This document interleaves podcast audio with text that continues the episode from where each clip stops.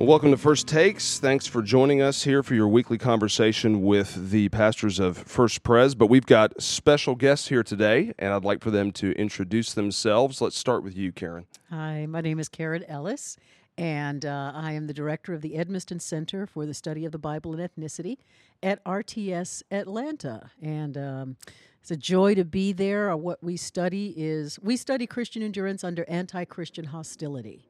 And so we uh, sort of look out o- across history and um, around the contemporary world and talk and research and analyze how Christians live the Christian life in some of the most challenging places in the world.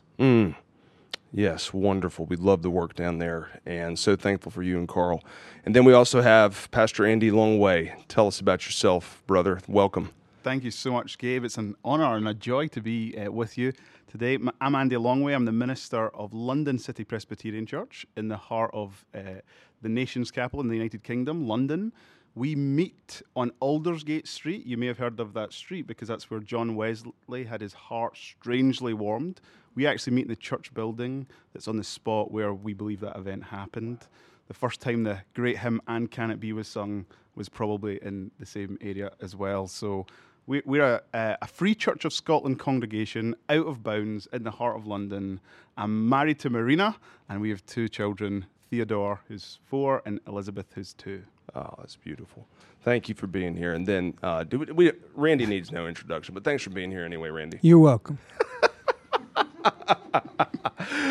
Okay, so just a, a question that's been floating around in my head. Uh, we've had the missions conference here, and um, let me toss this out to you first, Karen. Where do you see challenges right now, uh, given your background with the Edsmon- Edmonston Center, with missions and persecution? And can it be? I'm sorry. Ever since you said that's where That's it what's in happened, I've been thinking about that song. We can go to talk about all I'm this too. It's such a great hymn, It is, isn't it? you know. And uh, you know, I just I love standing in places where God's history happened. Yeah. You know, um, it's it's just amazing that you that's where your church is. Okay, so reframe the question for me re- one more time. Okay. Now that I'm not focused on that wonderful hymn that Andy brought us. And can it be that there are missions? no, just given the background of what you're talking about with persecuted, the persecuted church, and the challenge of missions in persecuted countries, persecuted people groups. What are some things that would be helpful for Christians living in the West that don't face those challenges to know what to pray for, what to think about, just some things you're seeing? Yeah, a couple of things uh, come to mind quickly. There's a there's a conversation that um, we've been able to to share uh, with the the congregation at First Pres through this missions conference, through the women's uh, portion this morning, where we were talking about a larger global conversation where the church is beginning to speak speak to herself across geographic and linguistic lines. And that really reflects a couple of really interesting things. First, that the church is now in a posture of teaching itself, herself, across all those lines and saying, How do you do what you do where you are, particularly under anti Christian hostility? And so there's been some um, exchanges, um, letters have been written from one challenging area to another. Um, conferences are now being held. Um, sometimes the, the pastors are in such challenging areas that they can't even get out for the conference. But a lot of people, a lot of uh, people who live in the freer world, are expressing an interest not just in the stories. Um, you know, I think about the the great work that Voice of the Martyrs and Open Doors have done. You know, in, during the 20th century, to bring us those stories. But now there's a shift. There's a shift as we are experiencing in the West a rise in anti Christian hostility. I don't call it persecution here, hmm. but there is something different going hmm. on than what we've experienced in the past. There's a level of, a new level of discomfort hmm. being a Christian in the West. We've gone from wanting to hear those stories to a willingness to live them. And I think that that is, a, and it's and it's it's a it's a subtle undercurrent that's happening um, as people return to first things, priorities of the New Testament, uh, a return to kingdom prayer, a return to the value of you know um, the um, the, um, uh, the you know things like um, the the ordinary means of grace and the strength that they bring, the, the preaching of the word and the sacraments and discipline to remind us that we are actually a set apart people living amongst many different cultures, many different kinds of cultures, not just ethnic cultures, but mm-hmm. cultures that are following false stories. Mm-hmm. And so we're there's this there's this wild undercurrent of people running into each other saying, I've been thinking we need to reorient our prayer lives. I've been thinking we need to read, you know, rediscover the, the, the ancient story that we're all a part of. So there's, I guess, there's this new movement that's even redefining our concept of what we even mean when we say the West. Mm-hmm. Like the way we think about what the West is is radically different from what it was 20 or 30 years ago. The West is a much more diverse uh, place. Um, minority voices more and more have platforms. So there's a lot of shifting and a lot of transition going on mm. towards more of a kingdom understanding of who we are as a people. Oh, that's beautiful. And that, that just sparked when you said that in my mind for you, Andy. I mean, you're pastoring a multi ethnic congregation in one of the heart, the heart of one of the world's global cities. Mm tell us about that and and what with what uh, Dr. Ellis has been talking about here, what that looks like in your context in London, mm. how you're seeing uh, in real time mm. what what we've just heard laid out for us. Yeah. So what I, I'm I've only been in London for a year and a half. I was ministering in Scotland in Glasgow, and it was a great privilege to be there. Uh, every prayer meeting, every Sunday service, we were praying that someone would come into our church and that was a great longing, and we're doing evangelism. In London, we, we literally have a church service Sunday morning, Sunday evening, and the nations every Sunday walk through our door. Mm-hmm. The hardest people to get in church on a Sunday morning in London is a Londoner, someone who was born and raised. The most incredible thing is God is bringing the nations to London and they are hungry. It's many of the people who walk through our door do not profess faith in the Lord Jesus Christ but they're they're intrigued, they're they're curious, and so they they come, and it's like the reverse Great Commission. We've not gone anywhere; they're coming to us, and they want to hear about Jesus. It, it presents huge challenges, of course. Uh, they they're coming with English is our second language, and so we need to be really thoughtful um, even in the, the communication of the gospel. The challenge, of course, is, is that we are a Scottish church that was planted in the heart of London, so we have a culture. Uh, we're an ethnic church, if you like, and um, sometimes are, are blind to our own culture that we, we, we, we, we have and we treasure.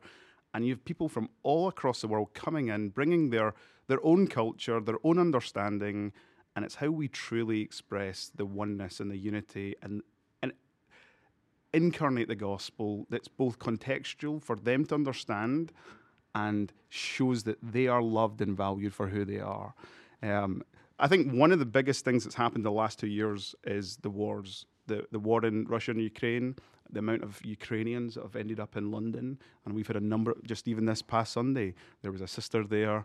Uh, she was um, thanking me after the service. We were, I, I, just prayed for Ukraine, and she was saying, You don't realize that um, you're praying for people like me, and um, she, she's she's in our church. We've had Russians come.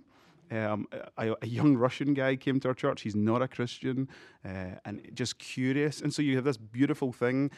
I, am always blown away that in, on any given Sunday we might have a Chinese and a Hong Konger. Two people who, who don't want to really mix, and then they show up in church. Uh, one of the biggest challenges I see, and it's, it's especially for the people who say come from Britain or even America, is that sometimes I realize that our understanding of the globe is so so poor and so small. Mm. So there's one Sunday, we every Sunday we have people back for lunch, and there's one Sunday around our uh, dining room table. There was a number of us Scots and Americans. I had invited a girl who's from Africa, uh, and the country she's from in Africa, uh, Angola, is a very wealthy uh, gold, um, oil, lots of that. And one of them, my, my American brother said, "Where are you from?" She's like, "I'm from Angola." I was like, "I've never heard of that. Is that just another poor African country?" Oh wow. And An American said that? yeah, but he Never. but he didn't know. Uh, but also, I didn't know to tell you the truth. And I was born in Africa. I was born in Malawi. And then you, you start to hear someone's story, and the same thing happened. A Nigerian was at church, and we were all talking in generic terms about persecution. And this Nigerian could come and say, My family right now in North Nigeria are going through real persecution. And so that's another, just being in a global city opened your eyes to the, the kingdom in a way like never before. Mm. Yeah. You know, one of the things, Randy, I think that you've brought here for us at First Pres is the long history you have with cross cultural mission, um, cross continental missions that you've done. How do we? How would you encourage somebody here at First Pres or in Chattanooga or Tennessee, whatever? Uh, given what we've just heard, these these experiences that the nations aren't coming to a lot of our churches' doors. What do we need to be doing to understand better how to relate to our brothers and sisters from different cultural contexts? How do we, how do we, as Karen said, pray that kingdom-minded prayer? Use the means of grace to show the beauty and truth of Christianity in a changing West and a changing context. Wow, I wish I had a really good answer for that. Um, I do think just hearing uh, what we're discussing, you know, there there is a necessity for the evangelical church, especially in a in a context like Chattanooga. We are like one of the last bastions of white evangelical stability and power in terms of our churches. And the danger is to think that that's normal and that we can preserve that. The danger is not necessarily for us, the, the danger is that the kingdom, we are not being flexible for the kingdom as the Lord brings all these sociological and demographic changes that the whole world is going through to our door. And part of that uh, is not just our ignorance. Um, some of it is our own racism. Some of it is our own prejudice, our own comfort level. I mean, when you when you have the affluence we have and the security we have, you hope it never comes to your door. And so you you sometimes think the way to protect it is to be xenophobic, that is to fear strangers, to fear difference. Um, there there are different if I, if I could articulate a little bit from what you've made me think about, there is persecution in the world to the church in many, many places. And as Karen points out, she's not saying that's happening to us. It is not. Um, but in the West, there is opposition. And sometimes uh, Christians who are used to a sort of a Sunday school Christianity, when they encounter opposition, it feels to them like it's persecution because oh my gosh you know you're telling me that what i'm saying to you is is ridiculous or you know like in the universities especially you may go to the university and all of a sudden you're made to feel like a fool because you come from a christian church uh, that has orthodoxy about gender about sexuality so there's op- there's persecution and there's opposition. And I think we would like to live in a world where, you know, people are just open to what we have to say to them. That world is changing. And uh, the secularization of the West um, is becoming more and more pervasive and more and more in opposition. And it may arise someday into persecution. Uh, sometimes what we think is persecution is just political difference and that's not the same thing. Um, but there's another factor, and that is what I would call trauma. And that is where the nations are moving, ethnic groups are moving. We talked about the war in Ukraine. Uh, now there's the war in Israel and Palestine. There's the conflict in Nigeria. There's the trauma of poverty. So you have economic migrants. There was the civil war in Syria And so you have all these catastrophic pictures of whole boatloads of migrants sinking in the Mediterranean Sea. And these people, uh, you know, are going through all kinds of changes. They, they no longer are in a culturally closed place. They are now being exposed to all kinds of people. That's an opportunity for the gospel. But if our middle class white American churches aren't flexible enough to see that as an opportunity for the gospel, they'll just meet it with resistance because they see other ethnic groups coming and they don't know what to do with them.